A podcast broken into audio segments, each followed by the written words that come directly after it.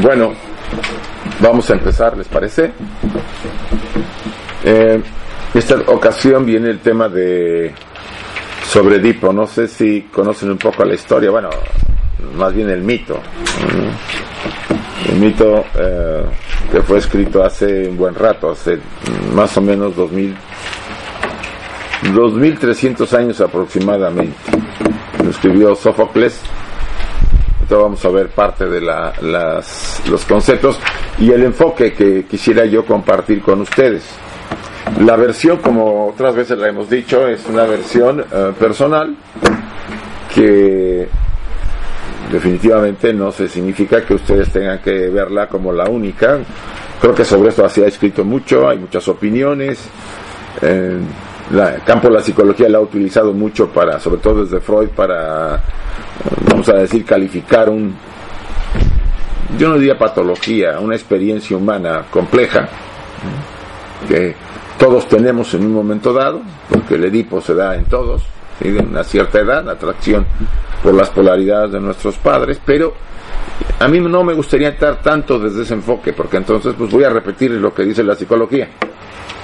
Eh, me interesa un poco más otro, un enfoque más eh, sino humanista, bueno, un, enfoque desde la, tradición oculta en algunos elementos y en otros desde la existencial, que tiene que ver con el ser humano. Y ya saben, como siempre lo repetimos, ¿no? Esta versión no trata de convencerlos, sino de que ustedes se reflexionen. El tema de Edipo es un tema muy interesante.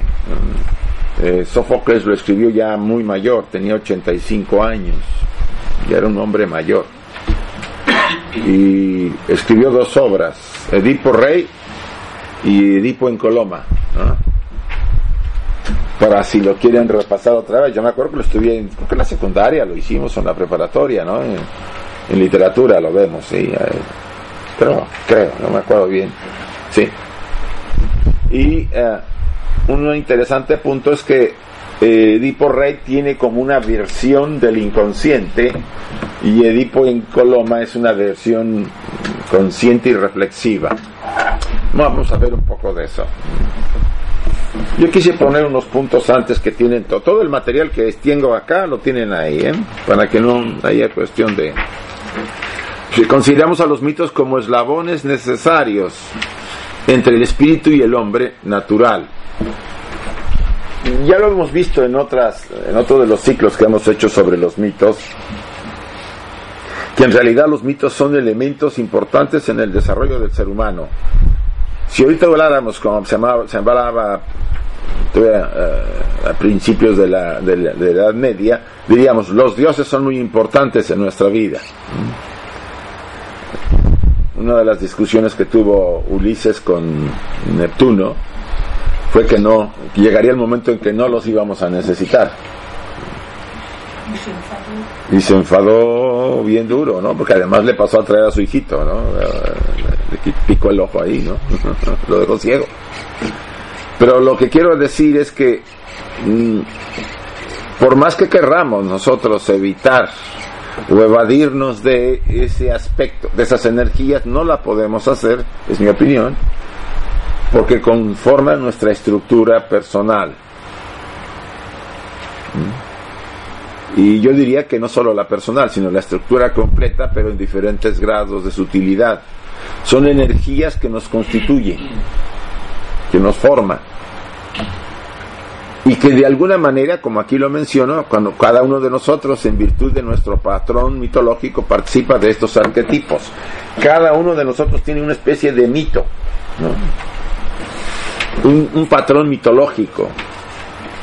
Si lo empezáramos a analizar, eh, hubo una época en que hubo mucho, una corriente muy fuerte sobre la mitología y el estudio de la mitología, eh, no solo desde el enfoque de la historia, sino de la, del mito de cada ser humano. Cada, cada ser humano tiene un mito, una mezcla de, formas de vida, de experiencias, de dramas, hijo abandonado, o madre o madre este, repudiada, Si ustedes analizan todas esas, este, experiencias de dolor y sufrimiento, están en los mitos. Casi todas están. ¿Mm? Eh, el hijo que es dado en adopción, eh, ¿te acuerdan a Moisés que lo abandonan en el río? Pues sí. Eh, Jesús nace en un pesebre, ese es un mito. No nace en su casa, ¿sí? por lo general es el mito del héroe, ¿sí? En que su formación va llevando a cabo todo un proceso de transformación.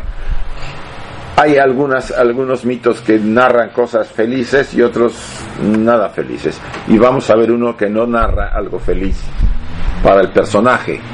Pero lo interesante es cómo va nuestra vida. ¿Cómo, lo podemos asumir en nuestra vida?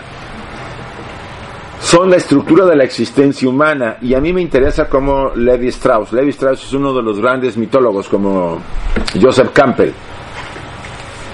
Dice, para mí el mito constituye una experiencia vivida. O, yo no sé si era vívida, pero no le encontré el acento. Vívida. O sea, nosotros vivimos esos mitos. Bueno, ahora le llamamos... Eh, ¿Se acuerdan ustedes cuando en el, el, Grial y los caballeros de la mesa redonda, ¿por qué enferma Arturo?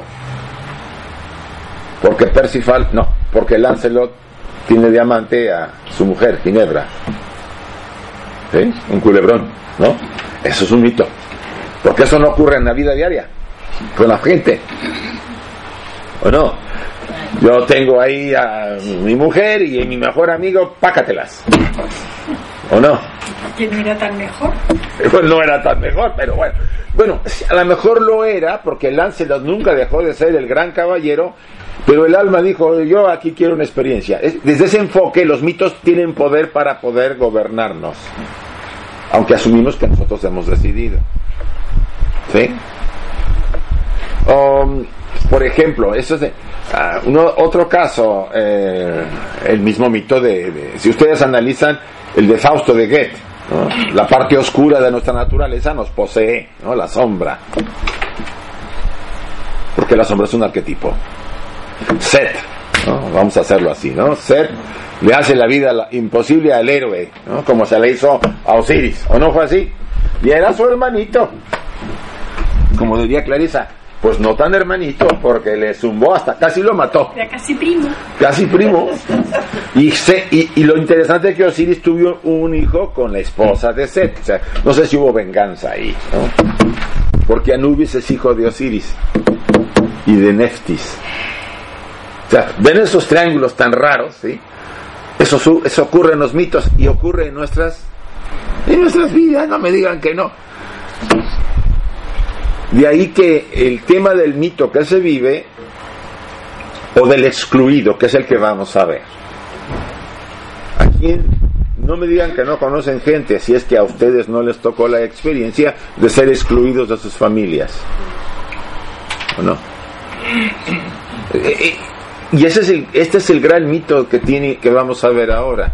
La exclusión de, de de, Edipo, porque desde el principio, desde que van a ser, ya lo están ahí marcando con un, una cruz porque el, oráculo dijo que el niño que naciera iba a matar al padre. Eh, entonces, pues se armó la buena. La primera crisis existencial es el nacimiento. Es una gran crisis.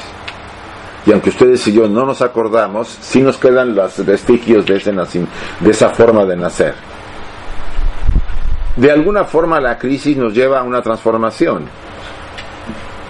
El hecho de nacer en forma compleja, porque antes no había tanto la, operación esta de, de sacar al niño antes de que cesárea, ¿no? Se sacaba, se tenía la experiencia de nacimiento, pues lo natural. Pero en esa había muchas complicaciones, ¿no? Que el niño venía al revés, que el cuerdón lo tenía no sé qué, y, pues los niños nacían con, una variedad de, experiencias traumáticas muy fuertes. Y si de remate la madre no, no era un niño deseado y, y los padres habían tenido muchos problemas, pues el trauma se hacía más fuerte. Por eso eso coinciden todos los autores y los investigadores. El nacimiento es el primer trauma existencial que todos tenemos. Después vendrán otros. El nacimiento del héroe siempre está, se contempla como algo especial. Nuestras vidas, héroes y heroínas. Y Edipo fue exiliado para que muriera en el monte cuando acababa de nacer. Y este punto es interesante. Cuando miramos atrás y valoramos nuestro nacimiento, oh, o lo odiamos. No sé ustedes qué opinan. ¿Cómo recuerdan ese momento o esa época o la idea que tienen? Porque probablemente no se acuerdan de los detalles. ¿Cómo es ese pasado? Es muy importante. Tenemos una obsesión por reencontrar nuestro hogar. Por lo menos la mayor parte de la gente con patologías tiene una necesidad de saber qué pasó. Debo descubrir quién soy y de dónde vengo. Eran las preguntas básicas de Edipo. ¿Quién soy y de dónde vengo? Son las mismas palabras de Edipo. Disponer de un mito del pasado es algo crucial para la identidad presente. Y si llego a saber la verdad para el futuro. Hablo de la personalidad. ¿Sí? para la personalidad, la identidad de quién soy y de dónde vengo es muy, muy importante. Se cimenta la estructura de nosotros en ese aspecto, como personalidades. Cuando se ignora, ustedes han visto cuánta gente está buscando a sus parientes, ¿no? Que murieron en la guerra civil. Dirán, no, ya se murieron, ya los enterraron, ¿qué pasa? No, hay algo en, las personas que les clama encontrar, clarificar eso, cómo fue, qué les pasó. No lo entenderemos si no lo vivimos. nos parecerá que es una exageración, no lo es. Es una necesidad de la, del alma de la familia, del sujeto por encontrar respuestas. Y en el caso de Edipo es así. Sófocles lo escribe, como ya lo comento, en hace 2300 años, y Edipo ahora sin saber su pasado es un buen rey. Así empieza, ¿no? Edipo gobierna Tebas sabiamente y firmemente, ya tiene varios años y se casó con Yocasta, la reina ahí empezamos de esta forma. Una vida que podríamos llamar, relacionarla con muchas otras vidas, ¿no? Se casó con una mujer un poco más mayor que él, reina en Tebas, lleva varios años, tiene hijos con él, con ella, tuvo creo que dos hijas y varios hombres, hijos masculinos, hombres. Pero la tragedia se centra en la búsqueda de la verdad de uno mismo. Es el drama trágico de la relación apasionada de una persona con la verdad. En realidad, en el fondo, nos compete tanto Edipo porque todos buscamos esa verdad. ¿Quiénes somos? Y no solamente quiénes somos desde el origen físico en esta encarnación, sino quiénes somos como identidad. Y ahí entra la otra característica, la otra línea superior si yo no sé quién soy, y por lo general casi casi no me, no me equivoco al decir que no sabemos mucho de nosotros, ¿por qué? Porque tenemos un velo por ahí muy leve o muy fuerte que impide que yo me vea realmente como soy. Es como si hubiera una especie de, yo no sé, una especie de, pues de filtro o de algo que me, me bloquea y que no me permite verlo.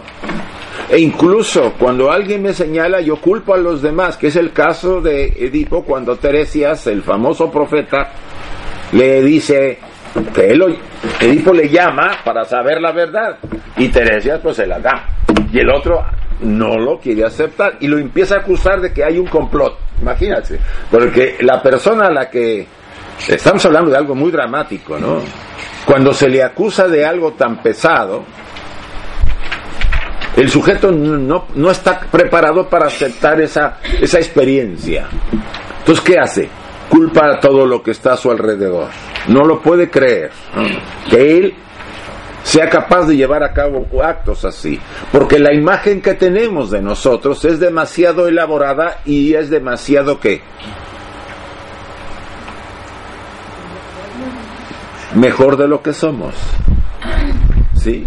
hemos ido construyendo una imagen eh, con una serie de elementos alrededor nuestro y cuando alguien nos hace una crítica o nos dice algo, eh, pues lo más probable es que defendamos esa imagen porque nos defendemos como identidad. Nos molesta. Ya trabajados podemos tener la capacidad de decir, como decía Annie Besant, no sé ustedes bien que una mujer una vez estaba dando un discurso a Annie Besant, que era una gran oradora, y le dice, oiga, este, me parece que lo que usted dice es una tontería. Pues había un público de 200 o 300 personas. Y Annie Besant que pudo haber hecho, su opinión, ¿no? Dijo, sí, déjeme ver, cuando terminemos mm, hablamos porque a lo mejor tiene usted razón. Esa calidad es diferente. ¿no? no está tan casada con la imagen. Cuando estamos casados con nuestra imagen no nos gusta. Acuérdense lo que decía, ¿quién decía eso? ¿Estás conmigo o estás contra mí? Creo que lo dicen varios políticos, ¿verdad? Bastante, bastante gente dice ¿O no? Bastante gente actúa de esa Sí. O estás conmigo o estás contra mí. Pero ¿qué quiere decir estar contigo? Que acepta todas las barbaridades que hagas. Sí. ¿Ustedes creen que eso es democrático? Y deje la democracia. ¿Creen que eso es en, en relación a los amigos sano? ¿O a la familia? No puede hacerse eso. Yo tengo mi opinión. Y si la expreso bien, obvio, correctamente, puedo expresar oposición a aquello que yo veo que no me parezca que está bien, si me, para empezar. Si tengo la confianza y si también me preguntan, ¿no? Porque eso de que si no, si no estás conmigo, estás contra mí, lo único que lleva es a, no solo a la sumisión, sino después a muchos conflictos. Falta de libertad.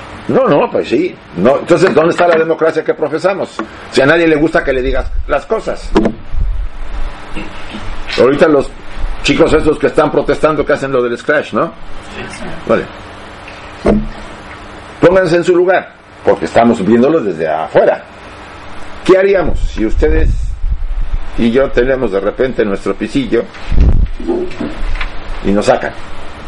Y que todavía tengo que pagar 200 mil euros y tengo mujer e hijos.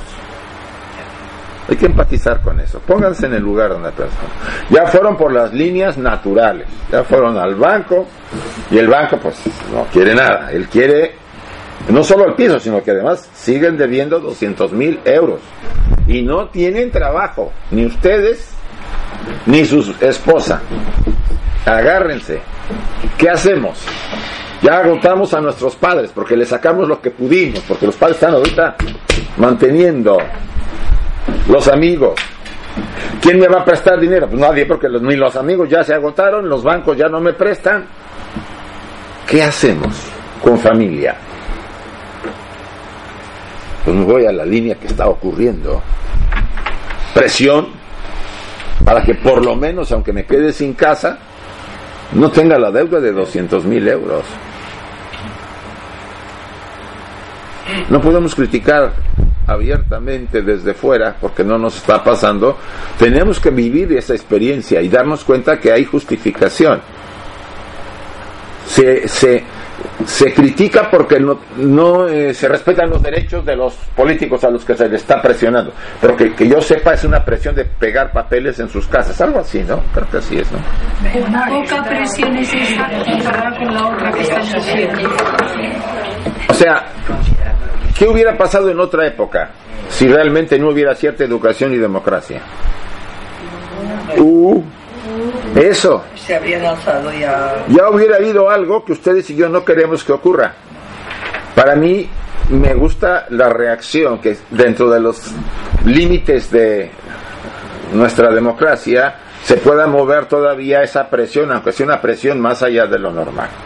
Entonces, volviendo al tema, la búsqueda de la verdad de uno mismo es el drama trágico de la relación apasionada de una persona con la verdad. Famosa palabrita, ¿no? De la verdad. ¿Cuántas veces hablamos de ella y tan mal pertrechada que está porque le hemos dado por todos lados? Todos tenemos la verdad, ¿no? Y por eso pues queremos someter a los que asumimos que no la tienen. Es un tema que en este caso nos da una lección, Edipo, ¿no? Él, él quería saber a cómo diera lugar y bajo las condiciones y consecuencias que fueran a ocurrirle. La trágica imper- imperfección de Edipo es su cólera contra su propia realidad. Es lo que podemos señalar. Ustedes y yo tenemos cierta cólera con nuestra realidad. No estamos qué? De acuerdo con la forma de vida que llevamos. En este caso, Edipo era demasiado iracundo. ¿Sí? Era un hombre muy agresivo, muy, muy apasionado. Que incluso Sófocles después en Edipo en Coloma no le baja, ya cuando se pone en paz consigo mismo, no acaba de bajarle esa presión, porque dice, no me interesa tanto el tema de que si mató o no mató a su padre. ¿Mm? Esa es la parte, una de las partes fuertes, ¿no? Lo que me interesa es que Edipo se pone en paz porque ha vivido y ha sufrido y ahora está ¿qué? equilibrado. Cuando Edipo nace se profetiza que matará a su padre, el rey Layo de Tebas. Así empieza la historia. Aunque ahora ya he dicho que está gobernando, su mujer tiene hijos y él está reinando en Tebas, nos vamos a, retrotraer al pasado. ¿Cómo pasó, to- cómo ocurrió todo esto? Layo recibe esa profecía y por supuesto le pide a un buen pastor que le abandone al chico en una montaña para que muera.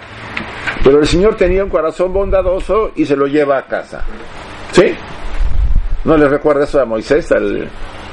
Sí, que está copiado de otra historia caldea mucho más vieja. El exilio, el abandono. Vete a vivir con tus abuelos. ¿No le suena eso a alguno de ustedes? O con tus tíos, o con quien sea. O de plano, si no te vas a un qué. Una de esas escuelas, ¿cómo le llaman? De, de monjas. Un orfanato. Un orfanato, ¿no? El exilio. Ahora, ¿puedo estar exiliado a pesar de estar en casa? Sí. No es un exilio físico. A veces es el padre que se va o la madre que se va y entonces...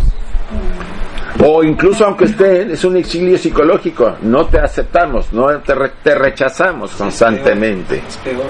Y es peor porque los tengo ahí. El chico no encuentra ni la chica eh, explicación para entender por qué hay ese rechazo constante. Esa es la historia de Edipo y de nosotros. Es esa, esa soledad y esa profunda tristeza. ¿no? Que a veces eh, pensamos que somos nosotros los culpables. Porque con la edad que tenemos no entendemos por qué pasa lo que pasa. Y si, me tratan así es que yo soy, ha de ser yo un villano, un verdugo o el demonio. Entonces yo soy culpable. Uno de los temas más peculiares de esta, de esta, de este mito es la culpabilidad.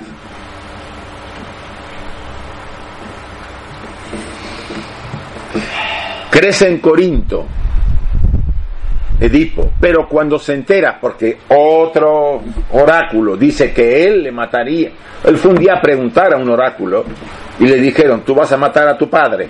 Él no sabía quién era su padre, no entendía nada, entonces huyó de Corinto pensando que eh, a lo mejor por allá andaba su padre y que lo podía matar. Entonces volvió a exiliarse. No fue lo suficiente la primera vez.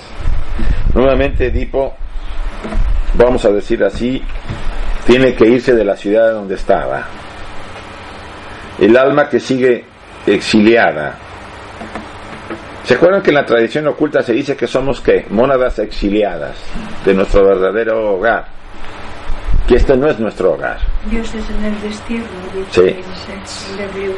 No somos nativos de este plano.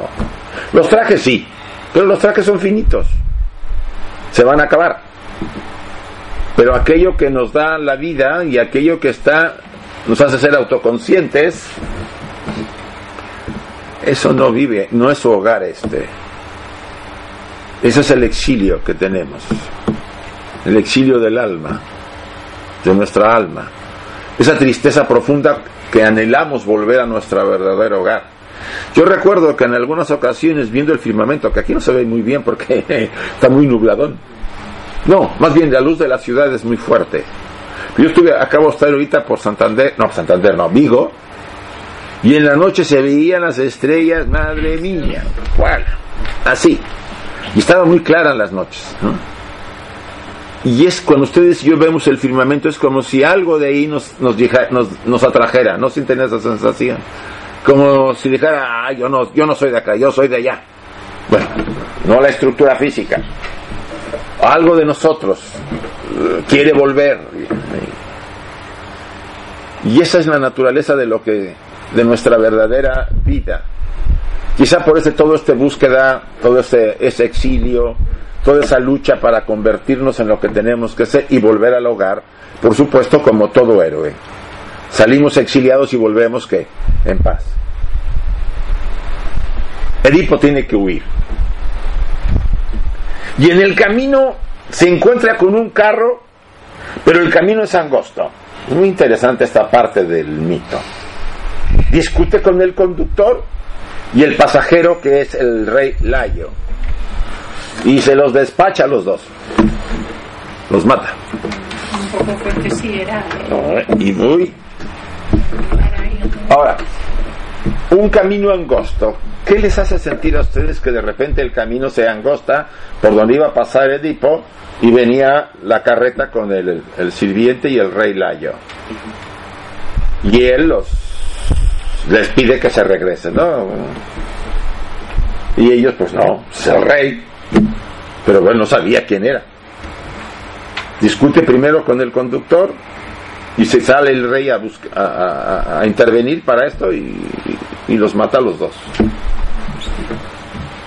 Él no sabía que era. Un camino angosto, un momento en nuestra vida en que la vida se nos qué? Se nos estrecha. O lo vemos estrecho, sin posibilidades, limitada la vida, Sin salida. sin salida. Y la violencia y la cólera no son la respuesta a, esa, a ese problema. Más bien nos va a traer qué? Un gran conflicto en nuestra vida. Y en este caso, dramático. Un momento en que no nos damos cuenta que estamos llevando a cabo un parricidio. ¿No es así?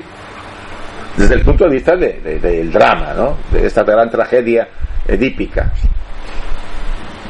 Pero Edipo los mata, pues la cólera que tenía era un hombre ve que de una fuerza muy grande y sigue su camino y va a Tebas. Un camino angosto, mata al rey Layo y a su sirviente.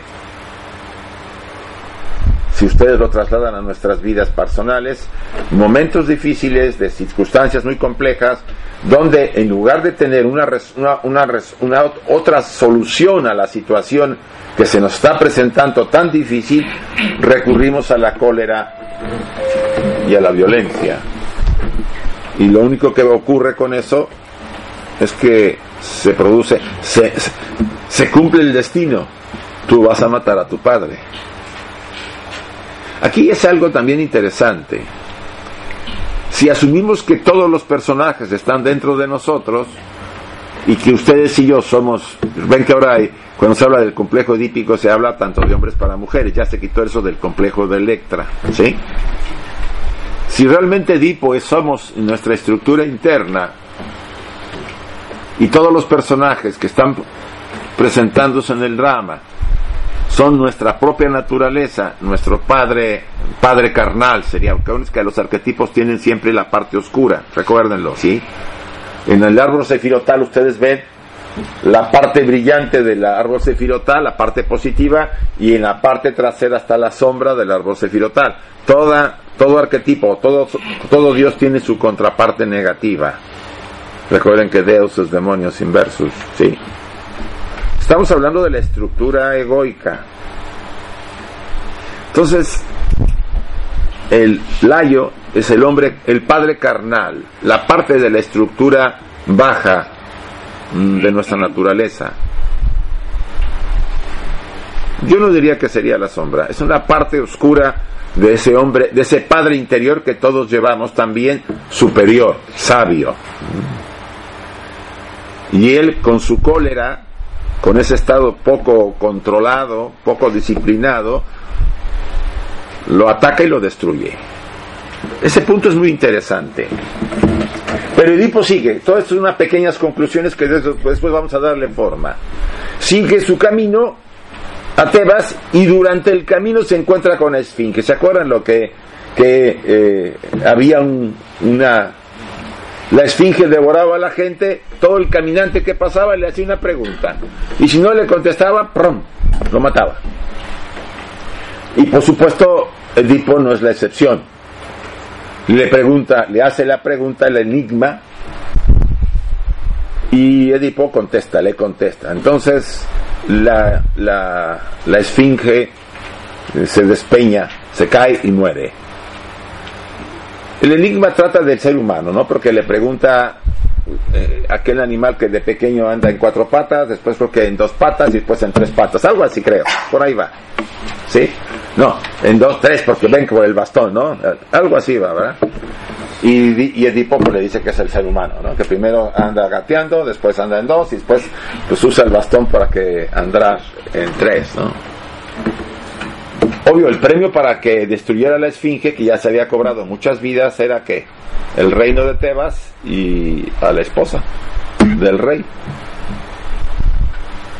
Estamos hablando de que ya se habían sabido que la mujer, el marido había muerto, etcétera. Esta es una parte, yo hago una síntesis por el tiempo que tenemos para presentar este drama. ¿Qué es la esfinge? Pregúntense. Ella pregunta, pone un dilema y tenemos que resolverlo. Y si no lo resolvemos tenemos que nuestra vida peligra. La esfinge, mitad animal, mitad humano y tiene alas. Bueno, así la pone. Ese es un vaso original griego. Y casi todas las imágenes que he encontrado sobre la esfinge griega todas tienen alas. Un ser mitológico, un ser habitante del inconsciente, ¿sí? de las profundidades de nuestra naturaleza, mitad animal, mitad humano y mitad divino, porque tiene alas. Entonces, fija, O sea, es como si tuviera los tres aspectos. Nos cuestiona. Probablemente nos, la vida es, significa que es momentos en la vida en que nos enfrentamos a ciertos dilemas y no, no lo sabemos resolver y hay casos como en este que sí hay solución, sí se saben resolver. Yo estoy dándoles una interpretación a segundo nivel, ¿eh? no me quiero meter demasiado porque no acabaríamos la sesión. O sea, la esfinge no es algo extraño, está dentro de nosotros. ¿Se acuerdan la esfinge que está en Egipto? ¿Mm? Que mira hacia la profundidad hasta el horizonte. Esta no tiene alas, la de Egipto, pero la griega sí lo tenía. Entonces era un ser alado, una combinación híbrida de un animal humana y alas. Un ser mitológico, un ser habitante de, la, de los mundos profundos de nuestra naturaleza, que le cuestiona a Edipo, al héroe. Y el héroe sale ¿Saben a, mí, a quién me, me, recordó a Uther de Pendragón?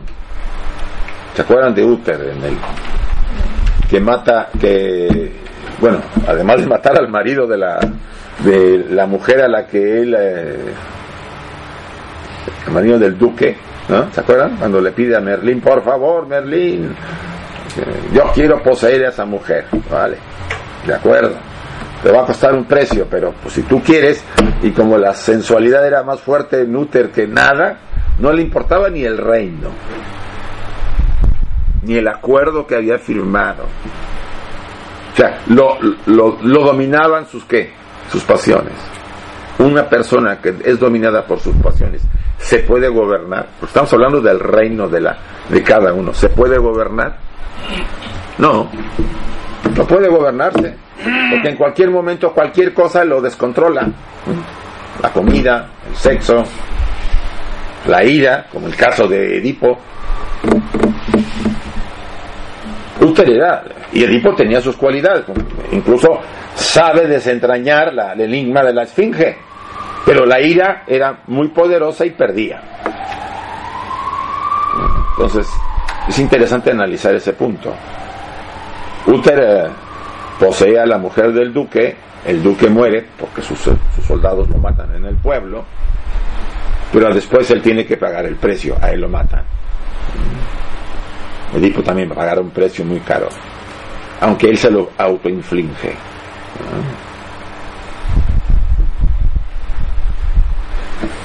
De repente pasa el tiempo, ya hemos hablado que ya gobierna Edipo, ya llevan varios años con su con Yocasta, tiene hijos con ella, es un buen gobernante, ¿eh? es un buen gobernante, se le considera el mejor que ha tenido Tebas, así dice el drama de Sófocles, pero de repente empieza a sufrir Tebas una plaga. Me recordaban las plagas de Egipto. ¿Eh? ¿Qué nos pasa cuando empezamos a tener una enfermedad? ¿Qué quiere decir? Este Eric Rolf, el autor de La medicina del alma, dice que es cuando nos alejamos de nuestra esencia. Nos enfermamos cuando nos alejamos, cuando nos perdemos en el laberinto de la vida y nos desquiciamos. Y aunque todo se justifica por las cosas, las necesidades que tengo que pagar, vivir, trabajar, lo que ustedes quieran, nos vamos alejando de esa parte de nosotros, de nuestro centro. Entonces la enfermedad es obvio, una respuesta a ese alejamiento, haber perdido la brújula, el camino, nos distorsionó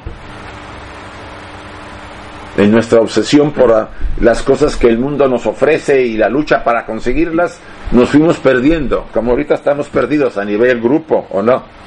Yo no digo a nivel individual, a nivel grupal, estamos como desorientados.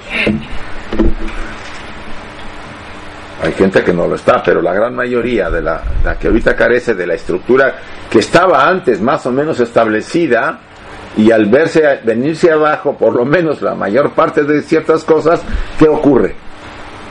que esos egos estamos ¿qué? pues todos así ¿no? no sabemos qué hacer qué decisión tomar eh, me quita mi dinerito el banco porque metí dinero en las preferentes porque se no me referiría a la gente que quería ganarse unos poquitos más porque pues, están pensionados, sino nosotros querían ganar mucho por ambición. ¿no? Hay una mezcla de cosas ahí, pero finalmente les jugaron una buena jugada porque se quedaron así. Entonces, eso, las limitaciones en la seguridad social, ustedes empiezan a ver todo, entonces, ¿qué le ocurre al sujeto? Se enferma, simbólicamente, psicológicamente, la tierra sufre una plaga. El oráculo había predicho que solo cesaría cuando se descubriera el asesino de Layo, el antiguo rey. Y Edipo llama al viejo Teresias Tiresias, ¿eh? Yo lo corrigí, yo pensé que era Teresias, era Tiresias. ¿A quién les recuerdo a ustedes Tiresias? ¿Cuándo otra vez lo he mencionado? ¿En qué otro mito? A ver si se acuerdan. Ay, chicos. Ahora ya está muerto Tiresias. Y alguien lo va a consultar. ¿Quién? Ulises. Sí, cuando antes de llegar, cuando lo suelta la ninfa Calipso, le dice, tienes que ir a, a ver a, a, Hades, a bajar a Hades y a preguntarle a Tiresias cómo le haces para llegar a tu tierra, otra vez a la isla de Ítaca, ¿sí? Y él lo ha preparado, le había aconsejado que matara un animal porque las, las almas iban a acercar por la sangre, pero que con eso pues los mantenía a raya y le, y le preguntaba a Teresias para que entonces así le dijera cómo. ¿ah? Si ahí estaba todavía vivo. Hay un momento. Ahora, Tiresias tenía una, un defecto físico. ¿Estaba qué? Ciego. ¿Qué significaría eso? Que yo le hablo a alguien. Supónganse que ustedes están soñando y sueñan con un hombre viejo ciego que le quieren pedir a ustedes consejo. ¿Cómo lo interpretaríamos? ¿Quién es ese hombre viejo? Nuestra parte, nuestra parte superior sabia. Pero porque está ciego y los agarro a todos. Por... más espiritual. Ah, por ahí vas. más, más vas por ahí. Porque para poder ver Profundamente tienes que cerrarte al mundo. Eso es lo que significa estar ciego. Ciego al mundo, no al interior. Porque si ustedes quieren ver realmente el corazón de los seres humanos, tienen primero que verse que el vuestro, el de ustedes, el nuestro. Entonces, sí podré reconocer otros corazones, pero primero debo verme a mí. Y para eso tengo que cerrar mis qué. ¿Qué es lo que dicen en la, bueno, en la India los sanyasis? Hay que cerrar los sentidos para que no me confunda y pueda yo entender el lenguaje del alma. Pero eso Tiresia está ciego. Obvio, ese es el enfoque que nosotros podemos entender. Mi parte superior para que me, muestre la verdad debe haber una que una intro porque se van los los este los que se iban a se alejaban de las ciudades y se ponían en las cuevas eh, se acuerdan los ermitaños porque los anacoretas porque en ese momento ya estaban que cerrados a toda influencia externa y entonces, además de que se les salieran todos los demonios que todos tenemos, empezaban a ver una, la realidad de lo que todos cargamos y que no vemos en la vida diaria porque los distractores externos son muy poderosos. Las ventanas físicas nos bloquean ver la verdad. En el trabajo de la, del desarrollo interior, don Patanjali lo dice, tienes que ir cerrando los sentidos voluntariamente, el oído, la vista, ¿sí? Para que puedas tener ese silencio interior suficiente para poder escuchar la voz insonora, una cosa así, más o menos. Entonces, esa parte de nosotros que nos puede ayudar, nos pide que estemos qué? Interiorizados. No nos va a revelar la verdad cuando estamos que en el mundo que perdidos. ¿Sí? Y ustedes dirán, el argumento de estar perdido es válido. Sí, bueno, porque tengo familia, que tiene familia, o porque tengo problemas, los que lo tienen, no son distractores. ¿Cuántos momentos en el día ustedes están con ustedes mismos? Pocos. Yo podría poner hasta minutos, ¿o no? En un momento me quedo así conmigo mismo, ¿sí? Me trato de evitar lo que está pasando afuera, cierro mis ojos y empiezo a respirar. Es poco. Por eso se insiste en lo que llamamos la mente que el mindfulness famoso, la mente presente, la mente completa, el vivir en el ahora, porque si yo estoy presente, si yo estoy consciente todo el tiempo, yo estoy qué? Conmigo mismo. Que es lo que no hacemos. Y de ejemplo ya los hemos dicho, ¿no? Andamos medio dormidos todo el tiempo. Y usted dirá, es que se justifica, es que hay que luchar por la vida y que para comer y vestir, nadie lo niega pero deberíamos darle alimento a la parte interior teniendo esos estados de silencio. Y lo recomiendan todas las escuelas de desarrollo interior. Tenga usted en el día un espacio y unos minutos, y si no se puede media hora, unos minutos de silencio para meditar, para reflexionar, para lo que fuere, pero con ustedes. Tiene lugar una emocionante revelación para el pobre de Edipo paso a paso de su autoconocimiento. Entonces Edipo empieza a verse. ¿Qué es lo que ha hecho? Bueno, Teresias no quiere. ¿eh? La versión, ahorita ya eso ya no lo pongo porque no se puede. Teresias no le quiere decir los poemas que dicen y le está presionando y dice, y dime lo que, la verdad, yo necesito saber la verdad. Y Teresias, no, no, porque sabía lo que estaba ahí. La revelación llena de rabia ante la realidad de Edipo. Si ya era colérico, pues imagínense cómo se puso. Y empieza a atacar a Teresias, a, Tiresias, alegando que está haciendo un complot contra él. Aquí ya menciono lo de la ceguera de Tiresias, ¿no? Que tenemos que acercarnos a los aspectos externos, bueno, tenemos que cerrarnos. O sea, en lugar, eso se llama proyección. Ustedes y yo, cuando alguien nos dice algo, una verdad, ¿Cómo reaccionamos? Una verdad. No nos gusta. Mira, yo creo que si estamos muy cercanos entre nosotros, pues dices, bueno. y además, como se lo digo a la persona, ¿o no? O como me lo dicen a mí. Porque si a mí me llega alguien y me dice, eres un estúpido Howley, a mí me salen las garras de Leo, ¿eh? seguro. Pero si me dicen, ay, Jaulito, de vez en cuando la estás metiendo. Bueno, pues puedo decir que voy a aguantar lo que me digan, ¿no? Pues sí. Y el tema está ahí. Es, él se revela y acusa a Tiresias. Y está un buen rato, ¿eh? el drama se detiene ahí con las acusaciones y interviene Yocasta, la, la mujer que es la madre, porque ahí está todo mezcladito, ¿no? Y trata de bajarle a la, a la presión que está ejerciendo Tiresias. Edipo se revela a Tiresias y le acusa de ser el asesino del Ayo. Yocasta, su esposa, madre y madre, intenta persuadirle de que no dé importancia a la acusación. Yocasta presiente el tema, sabe que realmente está hablando de la verdad y ella no quiere que siga adelante sabiendo lo que lo que se va a revelar. Pero nada persuade a Edipo, nada. Que resiste e insiste en que le deben saber quién es y de dónde viene. Somos capaces nosotros de cuestionarnos así en la vida. Cuando estamos buscando nuestro desarrollo interior, ¿quién soy? ¿Y de dónde vengo? Por lo menos a mí mi poca experiencia me ha enseñado en estos años que muchísima gente se resiste. Ah, ¿te molesta eso? ¿Es muy fuerte?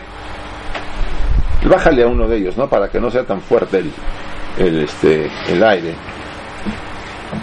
Si no, aquí se nos van a... Se va a enfermar la tierra. No. Lo que quiero decir es que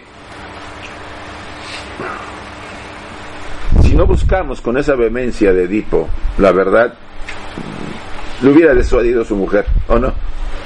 Ay, Edipito, no te preocupes, vámonos a la casa, ahí todo va a estar en paz. No, son cosas de este viejillo que viene aquí a armar los líos al palacio. O sea, hablo en broma, pero algo hubiera pasado así. Si Edipo no tuviera ganas y, y él también presentiera que mejor no hay que buscarle, se acababa ahí el drama. No hubiera habido tragedia. ¿Se acuerdan la tragedia de Hamlet? Que el tío mata al padre para quedarse con el reino y la mujer, ¿o no? O sea, se despacha el tío. Le, creo que le pone veneno en el oído, ¿no? Entonces le aparece a, a Hamlet el espíritu del padre y le revela que, pues, que el tío hizo de las suyas.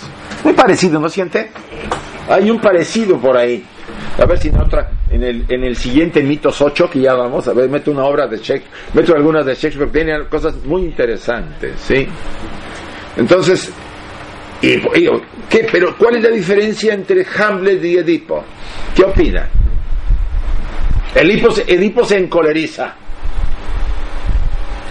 Está tan colérico que ¿qué hace? Se quita los ojos, se los quita. Se los clava ahí unas estacas y se produce la ceguera. ¿Y qué hace Hamlet? Planea. Hamlet reflexiona. Acuérdense, ser o no ser, ¿sí? O soy o no soy y empieza a planear cómo vengarse. Es la ira es diferente. A ira, sí. Es como la ira de ustedes dirán, ¿cómo que hay ira? Sí la hay. De este hindú que ayudó a la independencia de la India, de Gandhi. No hay ira en su no violencia. Sí, es, lo, es, violencia, es violencia, pero de una manera diferente y quizás más poderosa que la violencia física.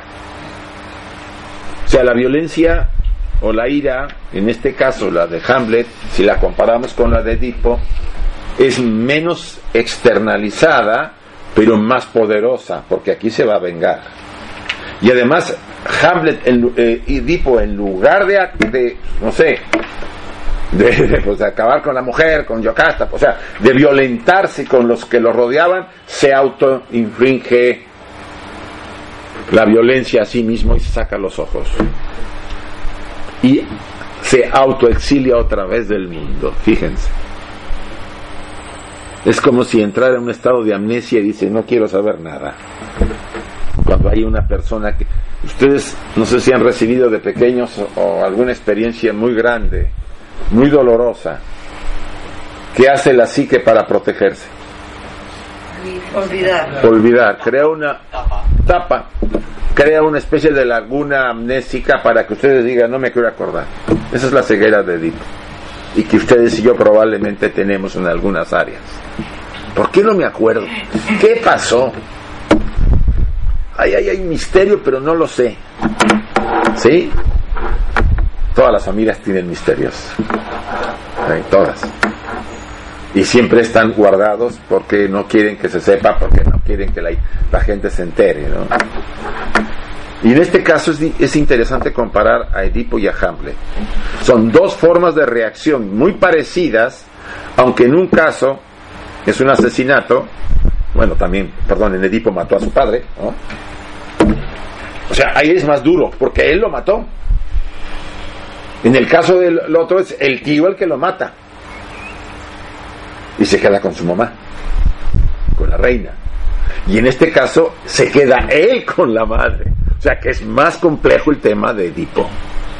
Pero lo a mí me llama la atención es la reacción de los dos. Es más refinada la de Hamlet. ¿Sí? La de reflexiona, lo planea y lo ejecuta. Porque mata al, al tío y se pasa a traer a la madre y de plano también al, es que ahí se mueren casi hasta el gato como dice. Mata también al, hermano de la chica con el que él se había enamorado o que eh, ya no me acuerdo bien de los otros personajes. Se mueren casi todos. Que era inglés no sí casi todas. En, en el Rey Lear también pasa lo mismo la única que no se mueren son en la feriacidia domada, casi no se muere nadie, todos la pasan bien ahí. Es una comedia bonita, ¿eh? La feriacidia domada. Bien. Al final, cuando Edipo escucha la trágica verdad, pues obvio, se arranca los ojos y es un exilio autoimpuesto. Ahora él se ha autoexiliado. Olvidamos, no queremos recordar. Es demasiado doloroso aceptarlo es obvio que Edipo Rey, que más o menos llega hasta esta parte, más que puede ser que la, tragedia es más, poquito más larga, pero el punto dramático es este, eh, a todo nos mueve, porque estamos hablando de algo de nuestras propias vidas, algo que nos compete. Por eso el mito no pasa de moda, aunque le hayan dado el cariz del Edipo famoso de la atracción padre-madre por, por los chicos, ¿no? Por los padres. Pero si contemplamos el mito como la presentación de la lucha humana de la verdad sobre uno mismo, es al final la reconciliación consigo mismo y con sus congéneres, lo importante. Edipo Rey es la lucha y Edipo en Coloma es la reconciliación. Habría que leer la obra, ojalá la puedan leer. Vale la pena. Es muy bonita. Porque Edipo en Coloma es el Edipo víctima de sí mismo que deambula junto con su eh, una de sus hijas que lo cuida y le da muchísimo amor. Bueno, las dos hijas lo tratan amorosamente a Edipo. Los hijos tienen con los hombres tienen unos problemas complicadísimos.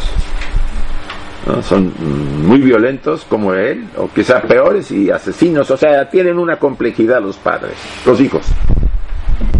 Pero este punto es importante para lo que queremos ver, porque es otro enfoque, no estamos hablando del complejo edípico, estamos hablando del mito. ¿Por qué nos compete?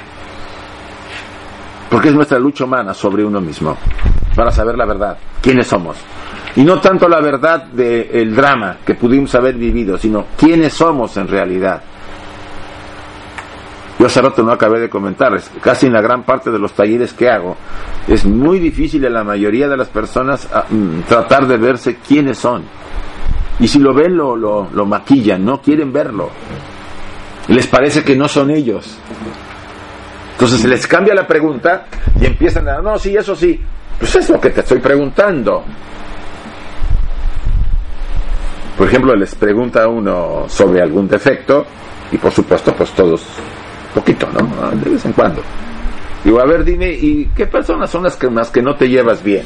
¿Tienes alguien con quien no eres ah, afín y que tiene, te, molesta y que no tienes buena relación? Uy, sí, varios. vale, vale, a ver, ¿quiénes son? Fulana, Sutana, Mengana y Perengana. A ver, ¿por qué no te llevas bien con ellos? Te empiezas, te empiezas a describir así, porque lo que has hecho es proyectar ante ellos lo que a ti no quieres ver. Entonces, cuesta, sí cuesta. Y no estoy acusando, porque a todos, incluyéndome a mí, me, cuesta a veces ver cosas. ¿eh? Por los mecanismos que hay de, de autoprotección para no vernos en la realidad. Pero lo necesitamos ver en el sendero espiritual en el desarrollo interior, si no nos vemos, nos vamos a dar unos estacazos, pero bien puestos.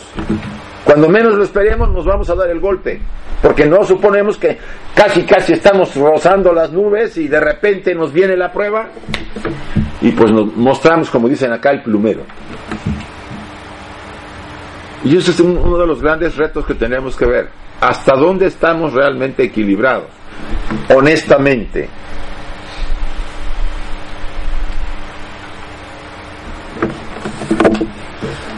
La culpabilidad es el difícil problema de la relación entre responsabilidad ética y autoconciencia. ¿Qué opinan? La culpabilidad. Y ahí viene mi pregunta que les hago y que viene en el material. ¿Es culpable un hombre si sus actos no han sido premeditados ni advertidos? ¿Qué opinan? Él no sabía que era su padre, no sabía que era su madre.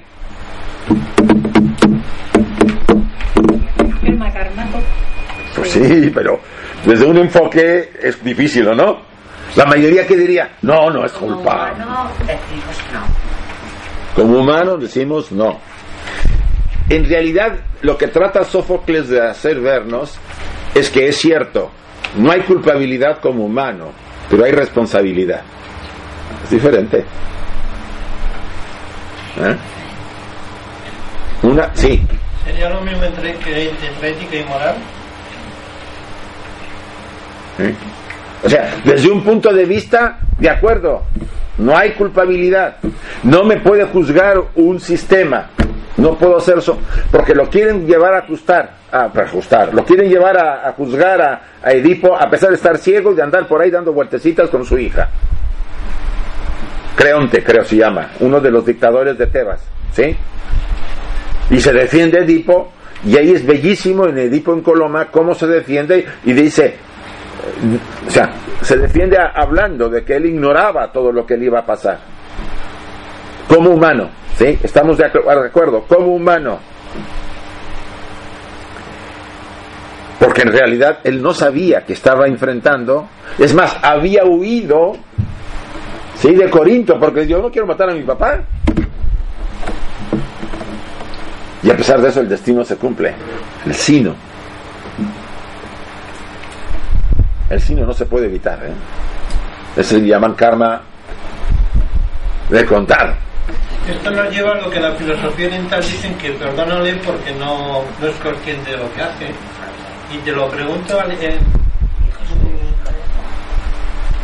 concitando el perdón cristiano, cuando haces no sé qué y confiesas, ¿cómo ves eso del perdón? Bueno, perdónale, no lo vuelvas a hacer.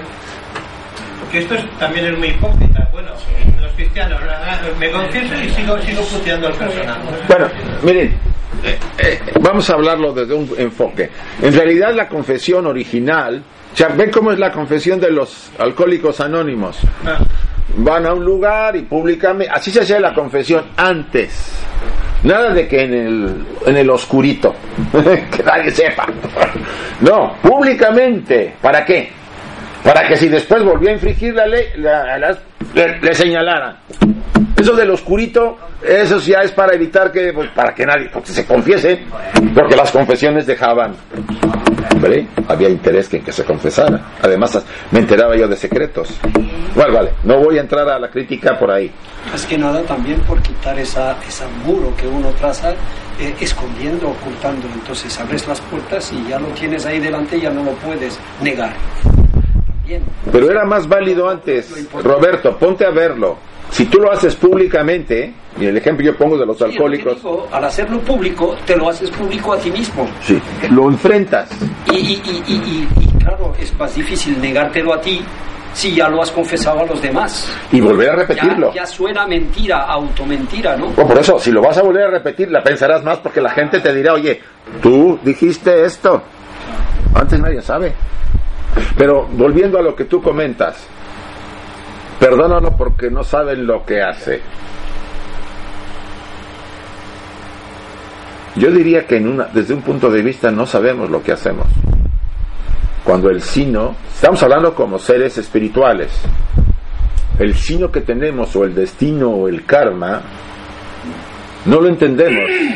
¿Qué hay tras de eso y qué nos lleva a hacer las cosas que hemos hecho? Sobre todo las cosas gordas que hemos hecho en la vida, no sé si ustedes lo puedan ver ignorancia,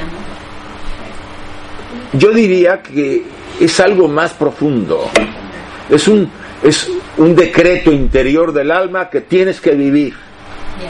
Y no hay manera en esta encarnación de quitártelo de encima. Otras cosas sí, pero esa la tienes que vivir. Y el Edipo la tenía que vivir. ¿Sí? Desde ese punto de vista, él, Edipo, no es culpable, desde un punto de vista, pero sí lo es porque él es hijo del anterior, desde el punto de vista espiritual kármico. ¿sí? No somos hijos del anterior. Entonces, sí somos responsables, por eso él dice, sí soy responsable, no soy culpable. ¿Sí? Esto es muy, muy delicado compararlo, muy delicado. Hay una responsabilidad, sí, pero no hay culpabilidad. Porque él alegaba que no sabía. ¿Eh? Es muy diferente a Hamlet.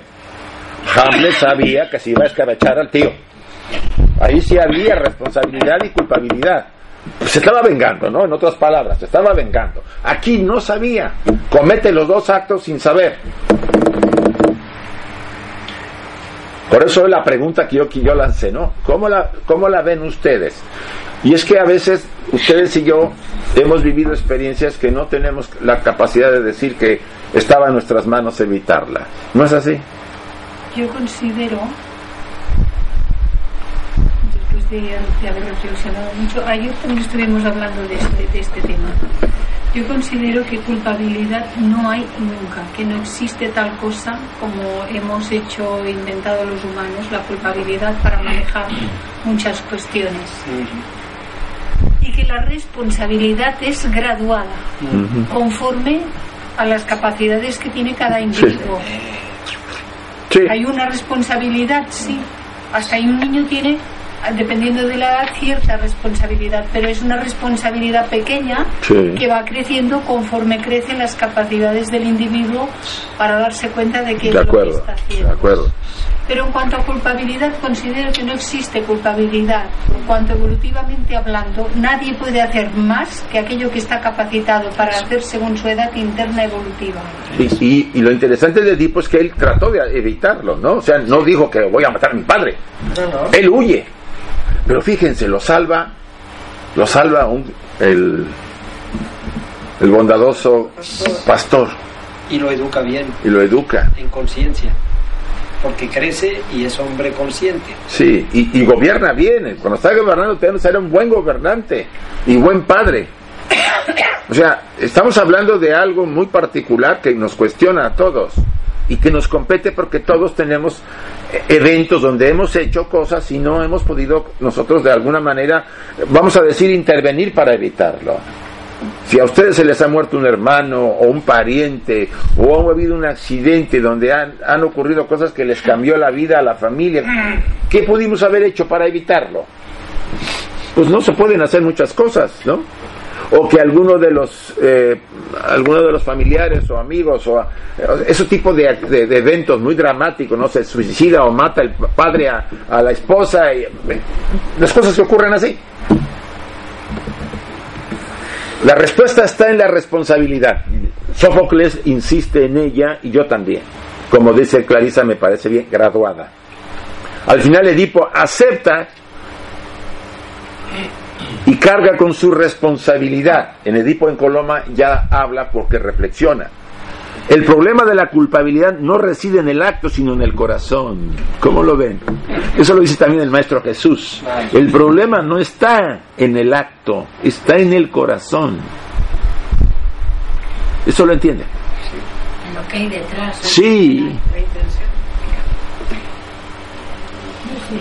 Si uno siente culpabilidad en su corazón, si se siente mal, si siente remordimiento, se está sintiendo como culpable. Pero no es que nadie lo culpabilice en realidad. No, es el, mismo. Por eso digo abajo, hay factores conscientes e inconscientes en la culpabilidad. Uno que, vamos a decir que es el formato social. Por ejemplo, eh, eh, es muy frecuente que yo encuentro en gente que trato para que no atendió a sus padres cuando estaban agonizando, ¿no? Familias de varios hermanos y de repente dos o tres no estaban ahí cuando se murió el Señor o no estuvieron con él un tiempo cuando estaba agonizando y después casi a todos les rebota la culpabilidad y se empiezan a dar golpes de pecho y ¿por qué no? ¿y por qué no? Oiga, pero es un formato social. Sí me, me, he quedado anonadado con lo que dice Clarisa, pero vamos a ver. El ejemplo claro lo tenemos en nuestra querida princesa de Nos, el caso Nos. La responsabilidad es gradual, por capacidades. Ok, todos somos responsables jurídicamente. Culpabilidad, no somos culpables porque la evolución que dice Clarisa. Joder, que la reina tiene que más que el resto. No, no, pero mira, aquí, estamos haciendo un caso diferente. Si hablamos de personas común y corriente como nosotros, tenemos nuestra graduación.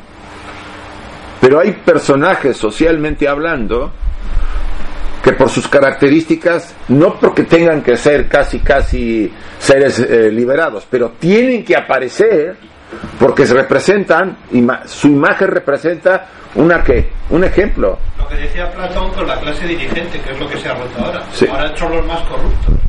si no hay eso, la gente no tiene un, modelo para inspirarse. Porque si el que me está dirigiendo es peor que yo, bueno, ¿qué hago? Pues mejor cierro y me voy. Pero eso es una cuestión social. Una cosa es que sea princesa, que sea rey, y la otra es que sean maduros internamente. Ah, eso sí evolutivamente hablando.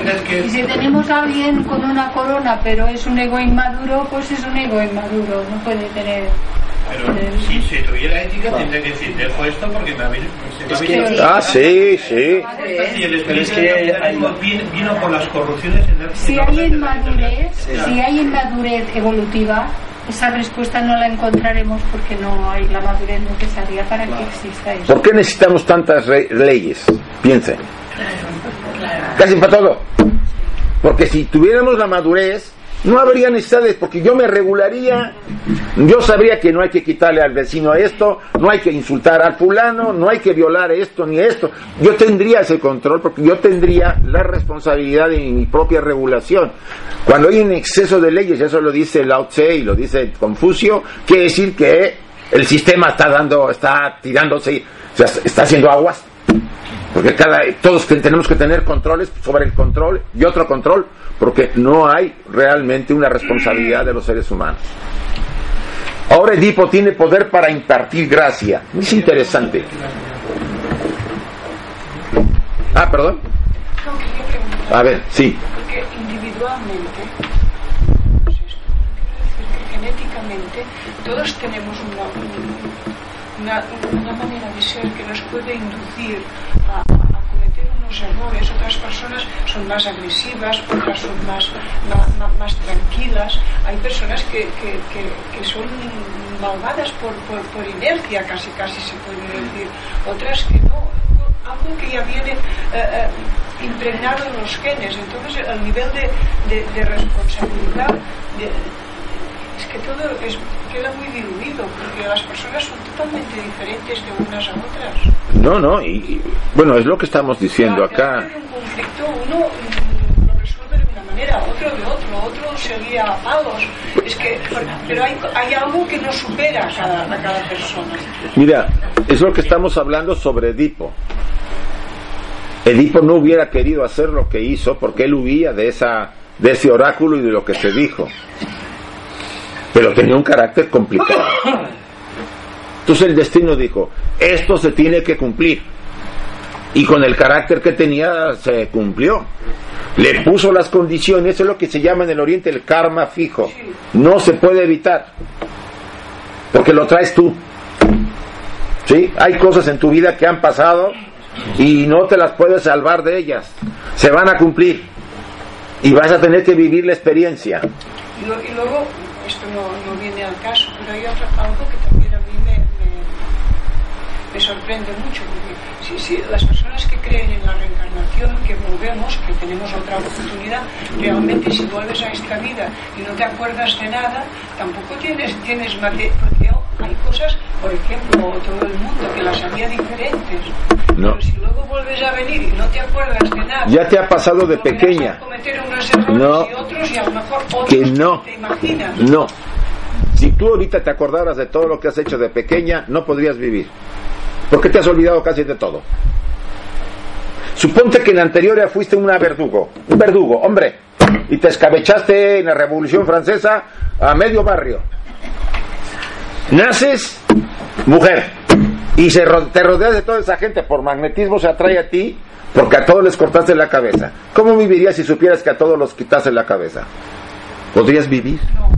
Y los demás también se acordarían de Por que supuesto, presentirían y la traerían contra ella. O sea, la naturaleza tiene esa, esa sabiduría para decir, mira, borra un poco el tema para que puedas vivir y hacer y corregir tus errores. Ahora sí, pues en la prueba y en el error, ¿no? Dando de tropiezos y cayéndote.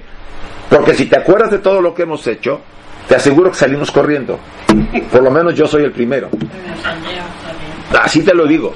Bueno, también hay, hay otra historia, es que eh, todo lo que traes ahora es el resto de lo que limpiaste antes. O sea, no puedes traer el karma que ya tenías, sino que No, sí traes puedo traer. los restos. Puedo traer porque no se acabaron.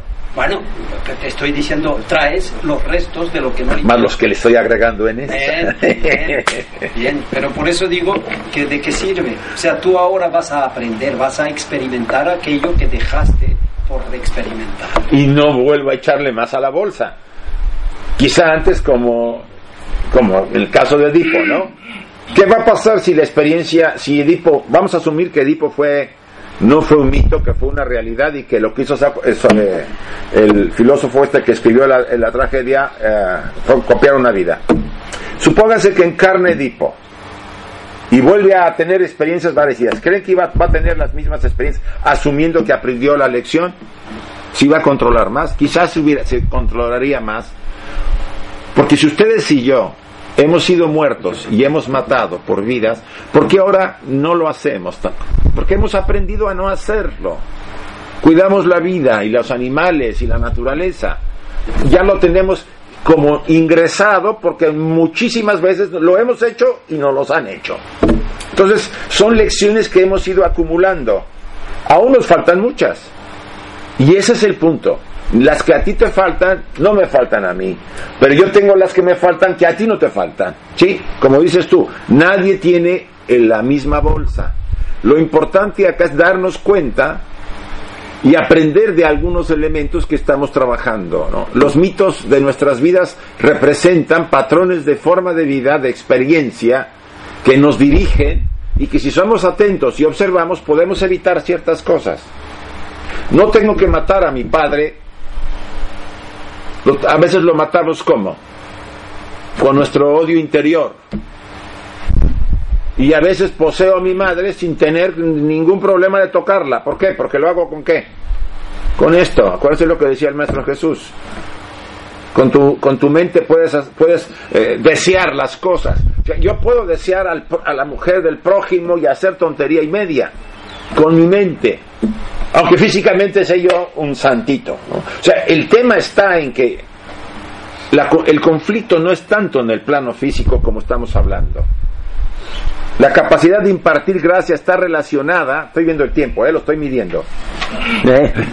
pues ha pasado por terribles experiencias y está en paz con ellas. Una persona que pasa por terribles experiencias y está en paz tiene la gracia para bendecir a los demás. Esto me recordó, ¿se acuerdan a Simón el Mago? En una de sus, en una de las de los la literatura de los simonitas, los gnósticos simonitas comentan cada ser humano, eso lo repito varias veces, cada ser humano durante su vida y sus actos, sus experiencias, sus, sus decisiones van haciendo que su árbol, su vida, va dando frutos. Y esos frutos sirven para que cuando Él esté del otro lado, o sea, en el más allá, lo alimenten a Él y alimente a la humanidad. Las personas que han vivido y han sufrido mucho, no solamente se benefician ellos, sino también que tienen actos de gracia para todos los seres. Ahí podemos entender un poco a los que hemos llamado santos. ¿Sí? No ya en la otra vida solo, sino en esta también. Y en esta, vivos. Si has aprendido aquí puedes ayudar. Sí. Pero la experiencia es lo que está determinando, que vuelvo a decir, la sabiduría no es acumular conocimiento, es vivir el conocimiento cada día, darnos de golpes, levantarnos y aprender a corregirlo. El sabio se hace, no se llena de información solamente. La experiencia, ¿no? La capacidad de impartir gracia está relacionada con la madurez y otras cualidades emocionales y espirituales.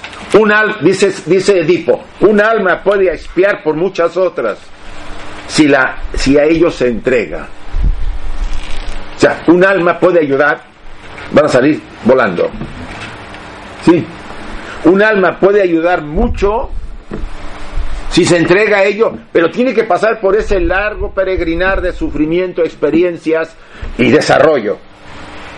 Por eso los grandes místicos, o los santos, o mujeres, o personas que, incluso están vivos, se acercan ustedes a ellos y ustedes sienten otro ambiente, otra hay un elemento en la persona que nos llena de qué? De paz y de serenidad, porque sus vidas muestran esa capacidad de dar gracia. Amor. Finalmente es eso. Las últimas palabras de Edipo a su hija fueron, y con todo hay una palabra que nos libera del peso y el dolor de la vida. Esa palabra es el amor. Fíjate. El amor. El amor por todos los seres, la compasión infinita. Y aquí parecemos budistas, pero es así. Y lo dice el Maestro Jesús, ama a tu prójimo como a ti mismo. Todos los instructores de las grandes tradiciones hacen el misma, la misma reflexión. El amor nos salva de ese peso de la vida. Pero el verdadero amor, no el amor de que, de, de, pasión o de poseer, el amor por toda esa unidad de vida a la que pertenecemos. Y sí, estamos casi terminando. Yo aquí doy una pequeña línea de, de, trabajo, si ustedes quieren verlo así. Aceptarse a sí mismo tal y como se es. Primer punto. Cuesta, ¿verdad? Pues sí. Controlar sus emociones. Hacer frente al conflicto. No huir, no torearlo. O sea, enfrentarlo. Aceptar lo que sucede con contentamiento, cosa que nos cuesta afirmarse frente a los demás y no significa violentar, sino ser que respetarnos con nuestras opiniones, pero de forma asertiva y no someternos y ser valerosos cuando hay una injusticia. Recuerden lo que dice a los pies del maestro, cuando a un niño ves que lo lastiman y a un, a un animal, ¿qué debemos hacer? Ayudar, ¿no? Para que no suceda. Pero a veces nos acobardamos, ¿o no? Confiar en sí mismo, negociar con los demás, Negociar aquí yo lo llevo a decir, a tratar de qué? De limar asperezas para entendernos todos los seres. Seguir los dictados de tu corazón y sobre todo, no darnos por vencido nunca. ¿Estamos? Suena fuerte, pero es así. Algunas de esas tendremos que empezar a hacer algo. Y muchas gracias.